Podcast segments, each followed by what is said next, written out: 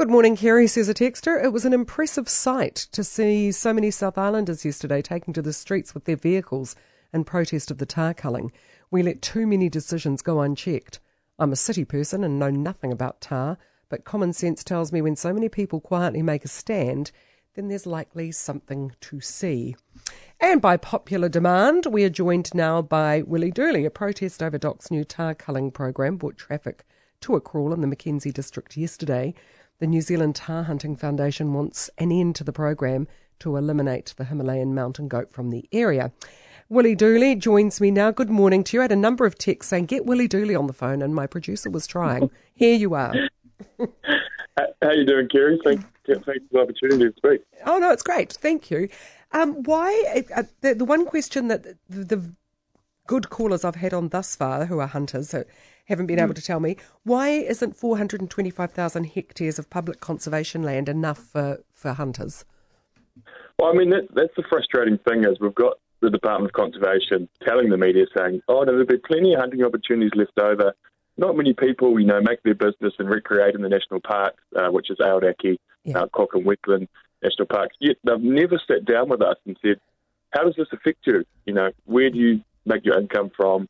Um, do you do much in these areas? Um, we spend huge amount of times there. You know, the national parks are where the tahr were actually introduced, right at Aoraki Mount Cook at the Hermitage there 116 years ago. Yeah. So it's a really special place. And um, huge numbers, you know, we're talking thousands of recreational hunters. You know, one helicopter operator alone on the west coast puts in over over a thousand tahr hunters into these areas. Um, so that, that's hugely important. And um, when when they talk about there's all these areas outside the national parks, you know, a lot of that's private land. Um, for right. many of us, you know, the majority of us, we're not, we don't have access to that private land. So um, it is a huge effect if they remove tahr from the national parks, and there's no reason they can't have a lowly populated but highly valued herd. Um, you know, there's been precedent set. You know, uh, the National Parks Act, which which they're, I guess using as their rationale for it. You know, yeah. there's been precedent set where you're allowed trout, you're allowed game birds in national parks. You know, these are all introduced species that have a value, and um, tahr are no different. They're highly valued. Um, we just need to manage them. Um, but uh, going about it this way is just just going to see ongoing conflict, and um, a lot of us are hurting from it. So yeah, it's pretty sad. If they have to be shot, why aren't they getting hunters to shoot them? Well, it's I mean, hunters. We're the guys in there year after year, uh, hunting tahr off our own bat, you know, at no cost to the taxpayer. Um, but the department, they've never worked with us. They've never sat down and said, hey guys, these are our targets. How can we get you involved uh, to minimise the amount of taxpayer helicopter culling we, we need? They've never done that. You know, we're all of, we're conservationists. You know, if we get if they say, hey guys, want you to come in here, control these animals. We want you to run predator trapping. Man, we'd be putting our hands up. Um, it's just really frustrating. You know, the doc the local DOC people, they're awesome people. They know this tahr cull, you know, they don't believe in what's going on, but it's, it's all coming from uh, Minister of Conservation. You know, she has a pet hatred against tahr, and she's really, you know, pushing it down the line, and it's like having DOC do dirty work. So, um, yeah, it's again like really sad. You know, we had guys here yesterday, including myself. You know, we're young guys. Um, we make our income from hunting in those national parks. We have young families to feed, and yet you've got DOC going and, you know, in the last few days, they've been slaughtering hundreds of these bull tahr uh, worth, you know, 14,000 to the local economy, uh, worth so much, you know, you've got a government boasting about COVID recovery into regions, into mental health, all those things. Well, all of this is going against that, you know. My mental health, I've barely slept for the last few weeks. Uh, my ability to provide, you know, for my business now is hugely impacted. Um, and I'm just one of, you know, hundreds of people. So it does seem crazy, and um, we literally have not been sat down and consulted with. You know, they released the plan two days uh, before the meeting, and, and then they released the final plan. You know, 15 minutes before wanting to start the next day. I mean, the consultation's just been absolute rubbish. Um, it really has just been rail, railroaded through from the start, and that's why that's why we had to protest. You know, we've tried to consult with them. We had to go to court to um, to even be heard. And the judge said, Doc, you haven't done your consultation, uh, proper consultation yet. In the meantime, he allowed them to go to a massive number of hours, you know, half the hours.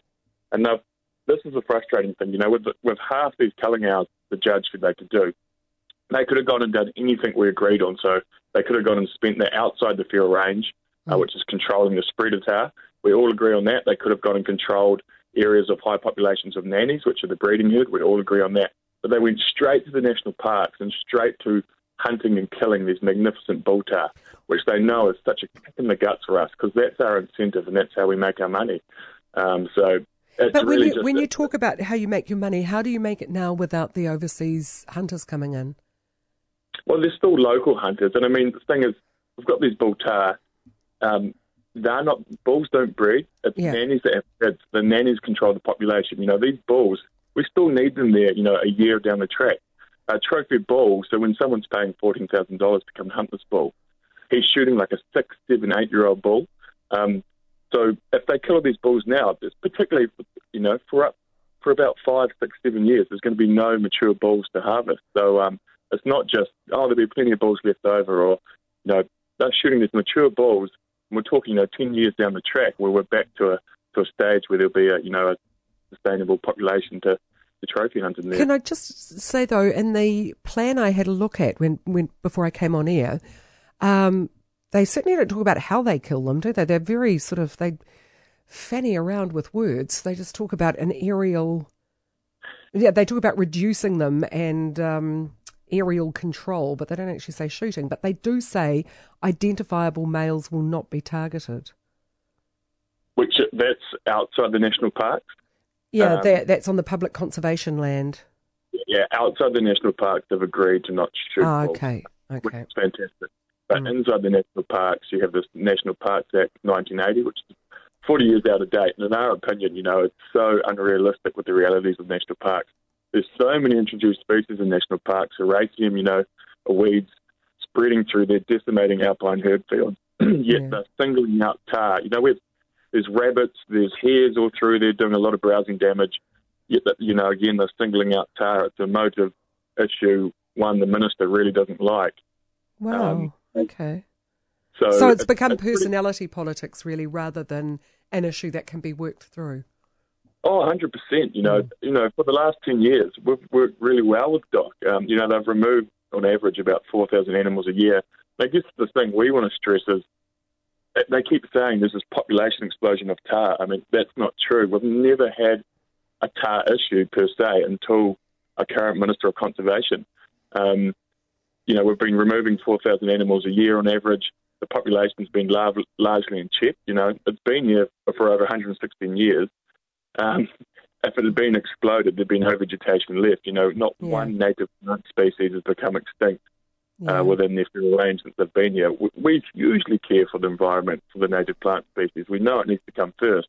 But the big thing that's lacking here is any science, you know. That we've got this great Himalayan tahr control plan they put in place 27 years ago. It lays a great framework. It says, you know, this is the, the 10,000, it's an initial kind of guesstimate of where the population um, we think the, the environment could hold without before it does an unacceptable level of damage. Needs to be updated by ongoing vegetation and population monitoring. But the problem is, DOC's never done that monitoring. We've got no science. You know, they've, hmm. they've, done this aerial survey two years ago that yeah. says the population somewhere between 17,000 and 55,000. You know, that's a huge confidence interval. And they go, okay, we'll go smack in the middle, as you would. And they're going, oh, that's three times as high as yeah.